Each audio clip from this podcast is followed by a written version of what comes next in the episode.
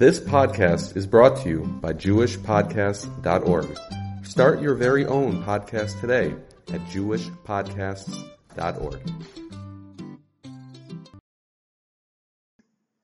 Welcome, everyone. This is Yehoshua Alt. Welcome to another episode of this podcast.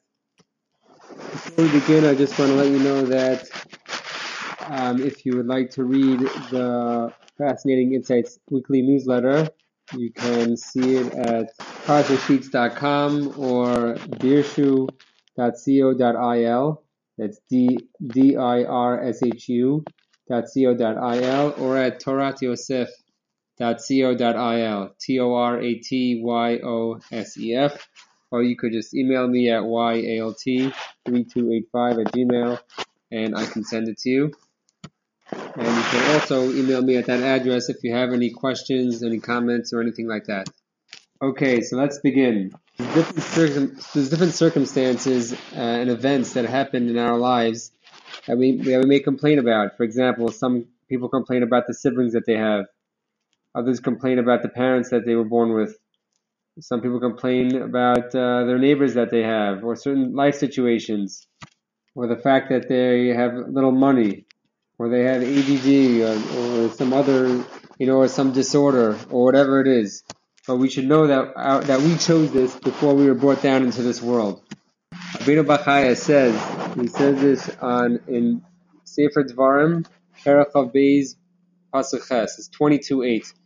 He says that all living things, this is a translation, all living things were created according to their own desires. At the very, at the very beginning of creation, Hashem informed them everything about themselves and all that would happen to them in their lives.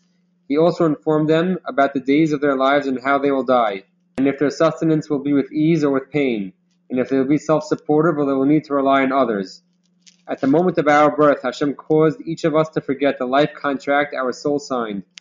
Because of this, we are able to function with full freedom of choice, and the soul can begin its unique journey while it is encased in a physical body.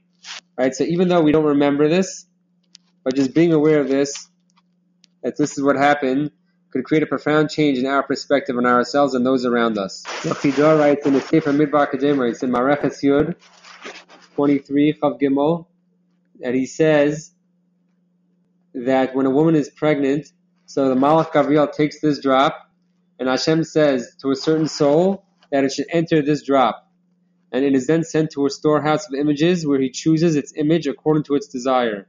Right, so he chooses whether to be tall or short, whether he'll be handicapped, weak or strong, beautiful or ugly, and therefore no one could complain because this is what he chose. So even though we might have, you know, certain situations in life that we wish we wouldn't have, the truth is, is that this is what we really want.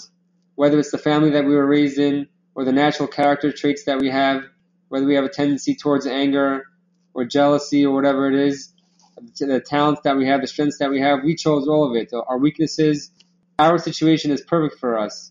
And it's everything that we need for our journey in this world. He was once a very wealthy Jew who passed away, and when he arrived at the gates of Gan Eden, he had an unexpected surprise. During his lifetime, he gave a lot of charity, he gave a lot of tzedakah, but nevertheless, he acted with a lot of arrogance. He never felt the need to thank Hashem for his wealth. And in heaven, it was decided that this Jew must descend back to this world again in order to rectify this trait of gaiva, the trait of haughtiness. He pleaded not to be sent down because he reasoned that maybe he'll cause just more trouble than he originally did, and this will just make things worse. However, it was decided that there was no choice and he had to come down. And he came down as a very respected, wealthy person.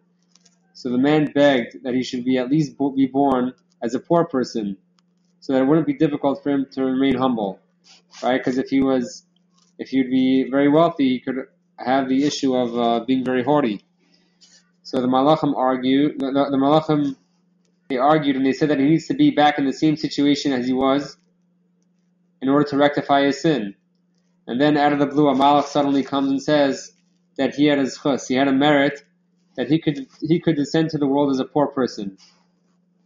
And he was so grateful. This this person was now so grateful that he could descend to the world as a poor person. Right? So in order to prevent him from failing again, it was decided that he would spend his life in this world as a penniless Jew. Soon after this, a baby was born to a very poor couple, and he was raised in these conditions. Throughout his life, this person complained bitterly about his lot, and he, he lamented his, his situation, but he himself had chosen it. Although he had no recollection of how he tearfully begged and pleaded to be a pauper, this is what this is what he chose in order to rectify, to be able to rectify his soul. I just want to end with a Zohar that further illustrates his point. This is a translation. The Zohar says that before a soul is brought down to this world, it dwells under Hashem's Kisya the, the, the throne of glory. Then, just before it comes down to this world, before entering the departure gate, the departure gate, it is shown all the events of the life it will live, including every aspect of the soul that needs rectification. Each, each soul chooses who will be its parents, its brothers and its sisters, its friends and its neighbors, its spouse and children, and everyone it will meet over the course of its life. It also chooses the path that it will need to follow in life in order to achieve rectification. All the people with whom it shares its life were chosen to this end. The soul is absolutely certain that this is the best possible plan for it, and it has no doubts that this is so.